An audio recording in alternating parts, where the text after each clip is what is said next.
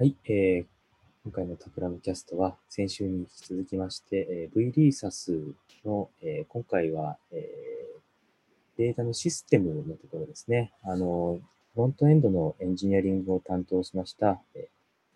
松田君あ、えー松田です。翔はい。はい、はい。と一緒にお話をしていこうと思います。タクラム桜井です。よろしくお願いします。じゃあ、えっと、V リサスについての話っていうのは、おそらく一番最初の回で、えーみんなでワイワイやりながら話をしたので、あのなんとなくあのその回を聞いた人っていうのはイメージしながら聞いてもらえると思うんですけれども、改めてこの V リーサスの開発をするにあたって、えー、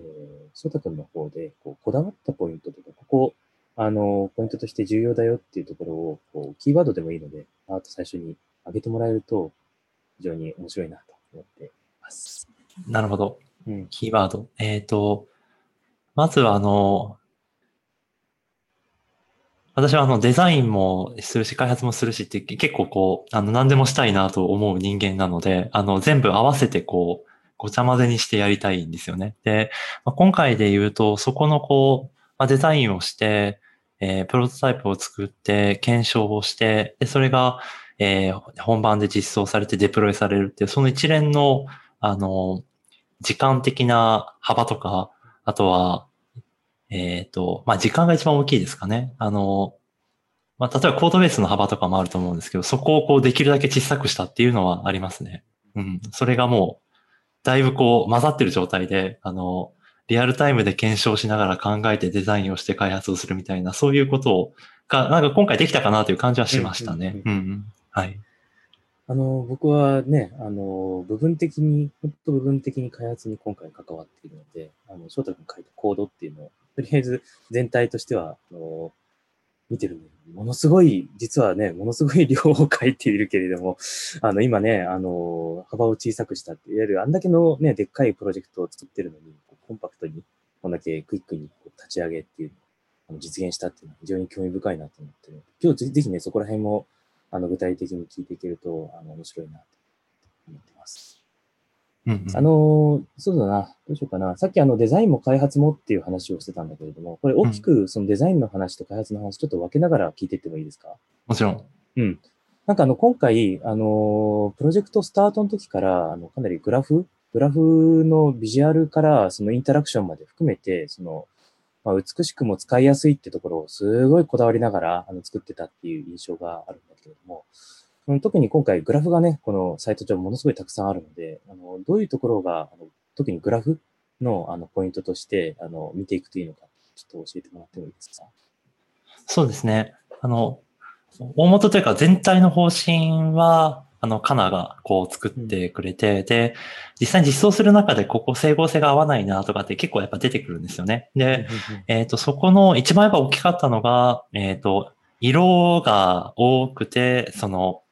えー線が多いっていう、うんえーその状態の中で、えーリクエストとしては、各データポイントですよね。あの、このな何月何、えー何月なな何週に何パーセントだったのかっていう値が見れるようにするのが、あの、ミッションとしてあったので、まあ、それをいかに、えー簡単な操作で、えっ、と、マウスとあとタッチ操作で、えーできるようにするかというところで、だいぶ頭をひねりながらやってましたね。うん。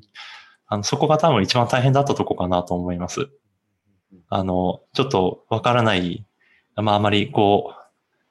なんだろうな、まああまりこう、専門性とかを、のレベルは気にしないで言うと、あの、フフックスあるじゃないですか。はいあの、フックスが、えっ、とね、三、三、だいぶ分割したんだけども、大元たどると300行くらいになる hooks を書いたりして、ちょっと二度と実装したくないなみたいな量の hooks になったりとかしました。なので、ステート管理がすごいめんどくさかったっていうのがありますね。。うんそそこのコードをね、あの、すごい、すごいコードが存在してるのはよく把握しており、うん認知しております。いや、あのね、難しく書いたわけじゃなくて、分割ちゃんとしてそんな感じだったので、うん、なかなか難しいなと思いましたね。はい。なんかあの、今、色が多くて線が多いとか、あの、わかりやすいっていうと、わかりづらくなりがちなところをいかに簡単な操作でっていう、まあ、そのそういかに簡単な操作でってところ、さらっとね、今翔太君言ったんだけど、ここがものすごい、あの、大変なことをね、やってるなっていうのを横でね、見てて感じてたんだけれども、特にこのマウスをホバーしたときのこの動き方、どこにこのチップが出るのかとか、どの線が選択されるのかとか、まあ、そこら辺よかったらね、こう、こだわりポイントをね、話してもらえると、なんかこの、このね、シンプルに一瞬見えるこの図の裏に何があるのかって伝わるんじゃないかなと。裏にはこだわりしかないかもしれないですね。あのー、それ聞きたいです。あの、あ、一回ね、あの、金、金谷さんとポッドキャストを撮った時に、あの、うん、どういうふうにこだわってるかって話をした時に、うん、あの、夜な夜な、こう、ね、ベッドに潜りながら、あの、自分が今日作ったものとかをレビューするんですよ。うん、で、ウェリシャスやってる時もだいぶそれをやったんですよね。あの、iPad で、えっ、ー、と、寝る前とかにこう見て、で、ちょっと触ってみて、で、えー、意図しないというか、あまり自然ではない動きが出た時には、えー、気になったの、気になるので、あの、夜中に起きてちょっと修正してみるみたいな。そういう、そういうのをこう何回も繰り返した結果だと思いますけど。はい。そこじゃないかな。うん、うん、あと、まあ、面白い話で言うと、面白いのかわからないんですけど、あの、えっ、ー、と、グラフの、今はこれ、ウェリサスのウェブサイトでやってもらうとわかるんですけど、マウスカーソルと一番近い線がハイライトされるんですよ。で、冷静に考えると、この一番近い線っていうのはなかなか、あの、取得するのって難しくって、えっ、ー、と、すごい、なんだろうな、あの、内部にやると線分の数だけ、えっ、ー、と、二次方程式を解いてみたいな話になるんですけど、すごいそれだと、あの、負荷高いので、あの、マイク・ボストックさんっていう、あの D3 のライブラリを作った人、あの、まあ、ニューヨークタイムズの、あの、可視化で有名な人なんですけど、その人が、えー、ドロネー図を作って、えー、近傍の探索をしているのがあって、で、今回もそれでやってみて、えー、非常にこうパフォーマンスが高かったので、あの、そういう実装にしてます。なので、これ、裏ではですね、あの、ドロネー図って、まあ、ググってもらうとわかるんですけど、細胞みたいな、あの、えー、ものが、えー、描画はしてないんですけども、構築されて、で、近傍の繊維も探索してるみたいな、そういう実装になってたりしますね。うんとかっていうのは、うん、実装のディティールではありますね。うん、あのこのサイトでね、このドロネーズが見えてないのが僕、このエンジニアリング、僕のエンジニアリング中二心からすると、すごいもったいないなって気分になってしまうんだけどね、これ見えないこのグラフの裏側にね、すごいこう、ドロネー図で書かれたこの近傍探索のね、図がね、実は眠ってるんですよね。そう、一回 Slack で共有しましたよね。そうそうそうそうそう、うん、あれ、あれ結構面白いですよね。面白いと思う。うん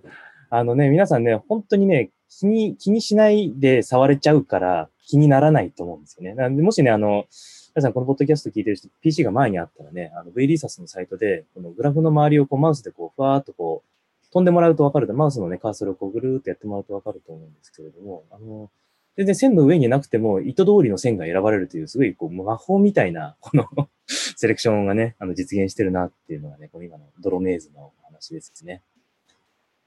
あんまりやるとちょっとバグが見えるので、あ あまりこう、重箱の隅はつつかないでください。はい、少なくとも僕は見たことがないですけどね。うん、あのね、ちょっと今気になったんだけれども、あの、ドロネーズをこう選ぶっていうところって結構センスなのかなって一瞬思ったんだけど、なんでこのドロネーズでいけるって思ったのかって、結構その、なんだな、使いやすさっていうのと、その技術、その何を使えばできるのかって、フィジビリティをつなぐところのすごい重要なポイントかなと思うんだけど、どういう経緯でそのドロネーズをじゃあここで使おうって思ったの？ああ、うん、そこの判断はね、あれですね、あの、速さって言ってもいろんな速さがあって、総トータルのコンピュー、コンピュあの、計算処理の量をえー、を低くするのも速さにつながるんだけど、えっ、ー、と、一番 UX 上で重要なのはレスポンシブかどうかっていうのが、レスポンシブっていうのはその、つまり、えっ、ー、と、レスポンシブじゃないな。まあ、いかにこう、えっ、ー、と、すぐ反応するかどうかっていうのが重要なんですよね。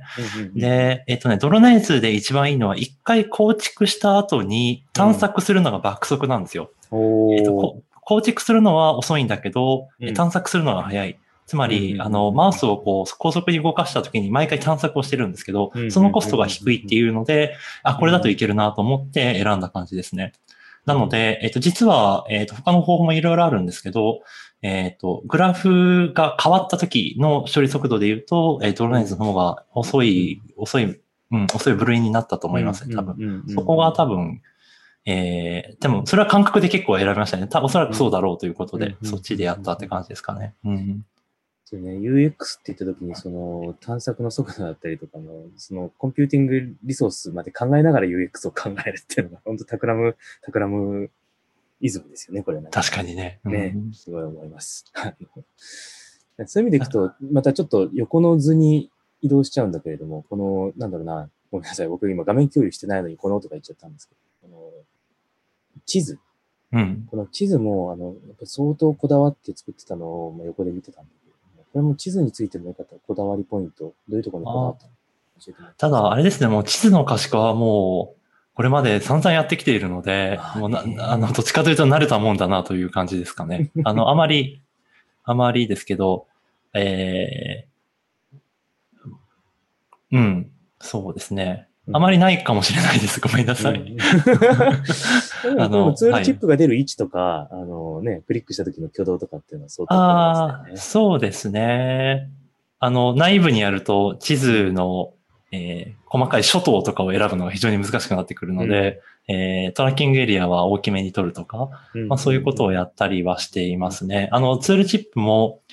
例えば北海道を思い浮かべてもらうと、北海道の bounding box を取って、うん。えーやるとだいぶ離れたところに、あの、うん。 tooltip が出てくる。ので、えっ、と、あの、えーなんて言ったらいいんだ？えっ、と、北海道を構成している、うん。えー閉じた図形の一番、うんえー bounding box が大きいところに置いたりとか、うんそういう工夫はしてます。あ東京都とかすごいそのそれで影響を受けちゃったりすするんですよね。そうそう。だから、あの、都道府県を構成している図形の中で一番大きいものだけにフォーカスしてるとか、まあそういうところはやってますね。うんなんか多分ね、これ使ってる人は、ここまでツールチップのい位置にこう、こだわって作ってるっていうのね、あの、パッとは気づかないなというふうに思ったんでね、ぜひせっかくなんで紹介してもらったんですけどね。はいはいこ。のツールチップの位置っていうのはね、この地図だけじゃなくて、こっちの線グラフの方でも相当ね、あの、何回も何回も議論して、セルのね、これ見てました。本当にすごいなと思います、これは。か、あと、あれだな、あのーすごいこう、ここ、ね、僕が見てて、ここはぜひ紹介してもらいたいなってポイントでいくと、上のサマリー、全国サマリーのところ、うん。っていうののグラフと、実はこの下のグラフって結構同じような、あの、コードで動いてたりしますよね、裏見るとね。うん。まあ同じです。ねコンポーネント同じですね。でね、っていう意味でいくと、すごいこう、汎用化あの、反化していくっていうところを徹底、徹底して作られているなと思っていて、まあ多分翔太からすると基本の木だと思うんですけれども、なんかもうん思わずこう、この、なんだろうな、全然違うものっていうのもしっかりと裏側でね、あの、同じコードがちゃんと、あの、動いているっていうコードを作ることによって、さっきの翔太が言ってた、デプロイまでちゃんと自分で、あの、やっていく、コンパクト、コードベースの幅を小さくするみたいなところってすごい繋がってるんだろうな、あの、思いますそうですね。ね。うん。うん。あの、コーディングで僕、なん、えっと、タクラムで、あの、えー、あまり教えることは、まあ教える指導みたいなことはないんですけど、あの、アドバイスをするときには、あの、一番難しいのはどこかって、やっぱどこに抽象、抽象化をどのブロックでやるのかが一番多分難しいなと、コードを書くときには思っているので、えーそれって多分おそらくその、共通項が何で、で、それはき抽象化して切り出すことができるのかどうかっていうのは、結構時間をかん使って考えますね。で、その時にえー重要だと思っているのが名付け。名付けがすごい重要で、あの、名前に結構全てがはかかかかってくる。あの、はい。よく言うのは、あの、なんとかマネージャーですると何でも突っ込みたくないからやめ、はいやめときなさいみたいなこととあの、なので、抽象化と名付けははい相当時間使い、使ってやりますね。うん。僕がしょっちゅう翔太に怒られるよ。そうそうそうそう。マネージャーってなんだよ、みたいな。なんだよ、みたいな。昔怒られたの覚えてます。シングルトンやめろとか、なんかマネージャーやめろみたいなのすげえ言われた。何でも突っ込みたくなるのをとにかくやめろみたいなのはね、あの昔から一貫してね、うん。怒られポイントだなって思いながら聞いてました。あの、だんだんとその、なんだろうな、最初に話してたあの、リリースまで、あの、タクラムでやる、デザイン、デザイン集団でやるってところの話にちょっと入っていけるといいなと思う。今回なんかあの、タクラムの中でもね、あの、こんな実際にあの世の中でリリースされるところまで、あの、プログラムか書き込むっていうのは、あんまり例がないと思うんですよ。佐藤君としてもタクラムだと、今回初めてぐらいリリースえーっと、リリースまで、そうですね。うんうん社内リリースはやっているけど、一般のリリースは多分、そうですね。初めてかもしれないですね。タクラまでやるのは。うん。なんかあの、初回のこのポッドキャストの時に、前職では散々やってたって話をしたんだけれども、なんだろうな、普段タクラムでやってるプロトタイプとしての開発とこのやっぱりリリースの開発の違いであったりとか、共通項だったりとか、もしあったらちょっと教えてもらいたいな。うん。うんあの、初めてかもって言って思い出したんですけど、あの、うん。帝国データバンクでやった地域未来牽引企業のウェブサイト、あれはデザインから実装まで、デプロイまでやりましたね。うんうんで、違いで言うと、うん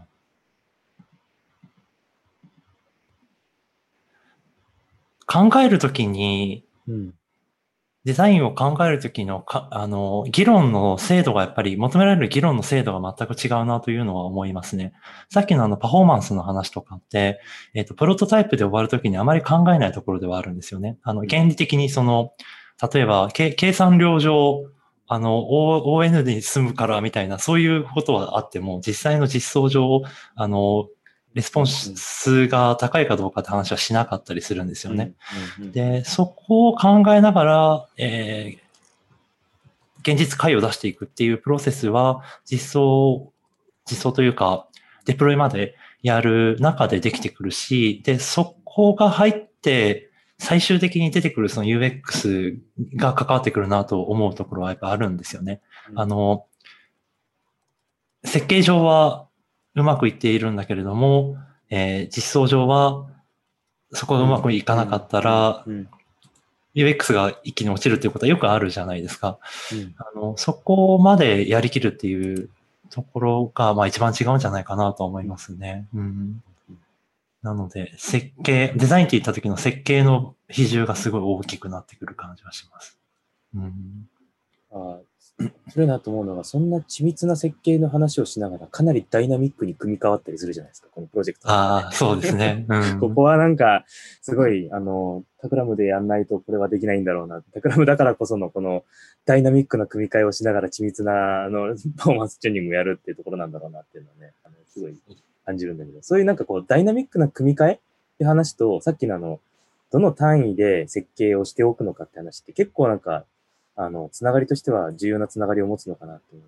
ありますね。こだわりあったらぜひ教えてください。そうですね。うんあの変更、変更体制を持つようにあの設計をするっていうのは、あの、うんプロトタイプの基本なので、うんあの、ガチガチに固めないというか、うん。えっ、と、なんか両方とも、両方ともというか、えーこ、ある要素を構成しているサブ要素が常に、なんだろうな、浮いてる状態というか、えー、繋がってない状態を作るっていうのが結構思想としてはありますね、やっぱり。ちょっと抽象的な言い方になっちゃうけど。んうんうんあの、なので、えー組み替えができるようになっているっていう、うん、そこは、なので設計上で、えー対応しているところもありますし、えっ、と、あとは、これもよく言うんだけど、その、えープロジェクトの結構最初にかなり時間をつけて、えーまあよく言うホットリロードとか、うん。えー画面のある操作をした後の状態の、その状態をキープしながら見た目を変えるとか、えっ、と、例えば、セレクトボックスを操作して、ダイアログが出て、そのダイアログの中のマージンを2ピクセル小さくするみたいなのって、うん。うん。あの、その操作を毎回やってると、イテレーション回らなくなるので、あの、その状態で2ピクセル小さくするみたいなうん更新ができるようにするっていう環境を、あの、まず時間かけて作るっていうことはやりますね。あの、一昔前、何年前か忘れちゃったけれども、3年前ぐらいかな、その環境構築についてすっごい熱く語ってる翔太を今思い出した。あ、そうですか。このパッケージとこのパッケージでリアルタイムにこう変わるってことがとても重要なんだっていうのを、そうそうそうそう。社内のね、勉強会とかでね、すごい熱く語ってるんで、すごい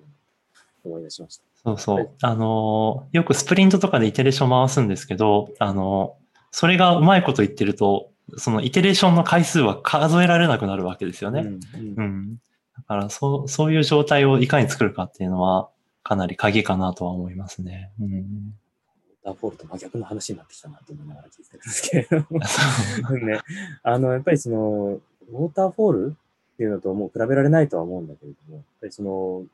組み替え、イテレーションの回数をどれだけ上げられるかっていうところこそが、さっきの、なんだな、設計の時の単位を決める、ね、あの単位を決めるときに、その設計の一部に入ってるっていうのは圧倒的な、あの、強みかな。さっき組み替えながらね、あの、本番できた重要なポイントなんだよなうのをねあの、プロトタイプを作るっていうところと、その、プロダクション実際に世の中に出していくが、滑らかに繋がってきてるな、最近すごい感じるんですけど、なんかこの、最近そういうところの変化、プロトタイプからプロダクションにつながるコードをかけるとか、最近のそのエンジニアリングの世界での変化っていうのはどういうふうに感じてるんですかね。いきなりマクロな話になっちゃう。ちょっとね、ノイズがだいぶ入ってて聞こえにくいんだけあどご、めんえっ、なさいと、えっ、とね、そうだね。あの、サーバー側のコードもそうだし、えうんフロント側のコードもそうなんだけど、うん。えっ、と、なんだろうね。あの、まあ、全体的にこう、すごい早く作れるようにはなってきてると思いますね。あの、例えば AWS のラムダとか、えっ、と、コンピュータエンジンの、なんだっけ、クラウドファンクションだっけ、えーみたいな、えーまあ、いわゆるサーバーレスで、あの、サクッとこうね、あの、インスタンスをつく、インスタンスってもう言わないのかな？あの、環境を作れたりとか、あとは今回す、えー非常にやりやすかったのは、宣言型にプログラムを書いたんですよね。あの、えー React の、えーなんだ。 React の宣言型と hooks はそんなに直接は紐づかない気もするけど、えっ、と、かなり予測可能なコードをつ書いたっていうのがありますね。なので、えー結果的には、思いもよらぬバグっていうのはそんなになかった気がします。うん。うん。だからっていうのもあるかな。なんかそういうその、作法というか、まあパラダイムなんだと思うんですけど、えーそこが、そのなんか大きな潮流と合っているんじゃないかなとは思いますね。うん。だからそこら辺は、まあ自分も、なんかあの、あの、Google の、あの、Firebase とか、あそこら辺を使っててもすごい同じ Firebase もいいよねうんうん感じていて、なんかその潮流って、まあ今後もどんどん加速していくのかな、やっぱり。うん。していくと思うね。うん。サーバーコードとか書かなくなったもんね、なんかね。そうそうん。う。うん。あの、すごいシンプルな構造なんだけれども、すごいパワフルなあのことができるっていう、うんなんか、なんか最後の方の、ポッドキャストの最後の方なんで、ちょっとこう、聞いてるリスナーを全員置いていくようなあの話になっても、最後はいいのかなと思うんですけど、最後その、はフックス？今回すごい、うんフックス勉強会っていうのを中でや、実翔太がやってくれていて、僕も実は参加してるんですね。なんかその、パラダイムのね、一部としてぜひちょっと教えてもらいたいんだけど、フックスとか、その、いわゆる言語っていうのの最近っていうのが、あの、どういうふうにこう、マニアックで全然いいんだけども、どういうふうに変わってきてるのかっていうのを最後にちょっと、使いやすくなってきてるとかででではなくて、もうちょっと解像度が高い、その最近のこの、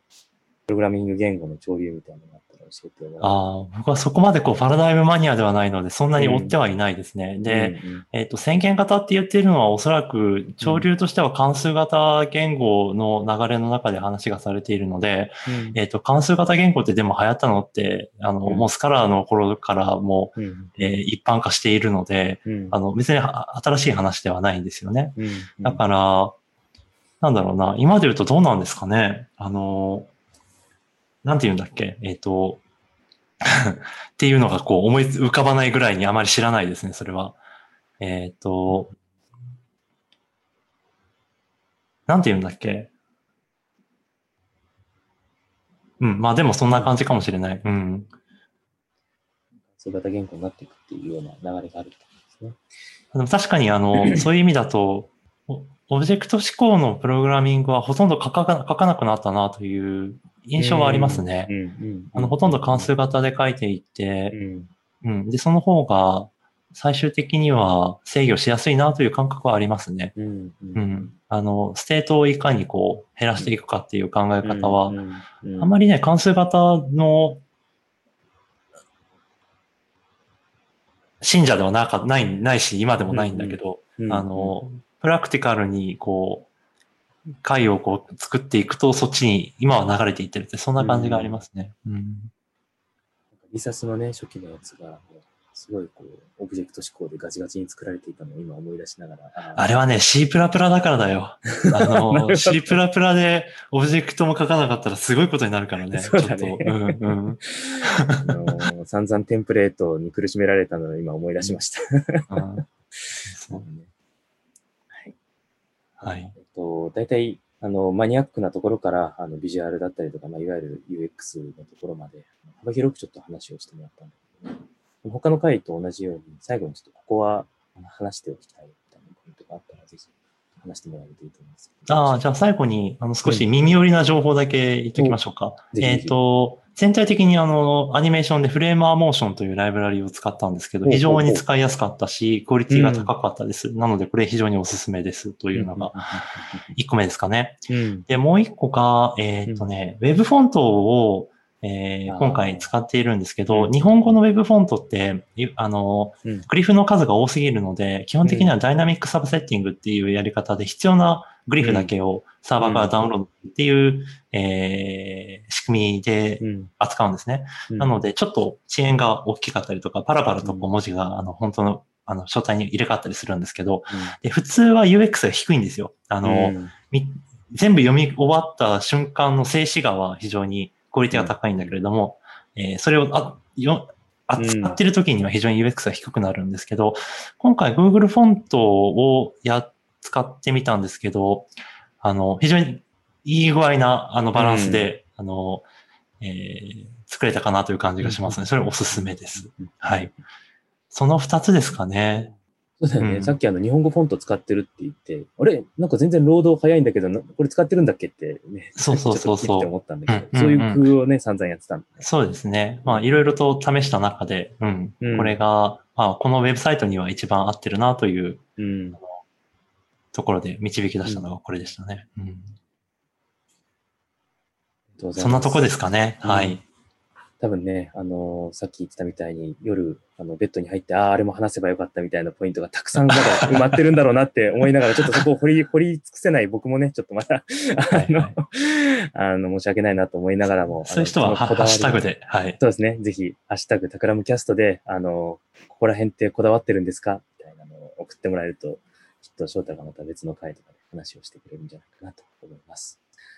はい。えーというわけで、えータクラムキャストは毎週月曜日、だいたい2本ずつぐらいで配信をしております。他の回も非常に面白いものが多いので、ぜひ聞いてみてください。えーハッシュタグタクラムキャストはみんなでウォッチをしながら、えーこの V リーサスの開発を続けたいと思っております。というわけで、えっと、今日は、あの、ありがとうございました。ありがとうございました。ありがとうございます。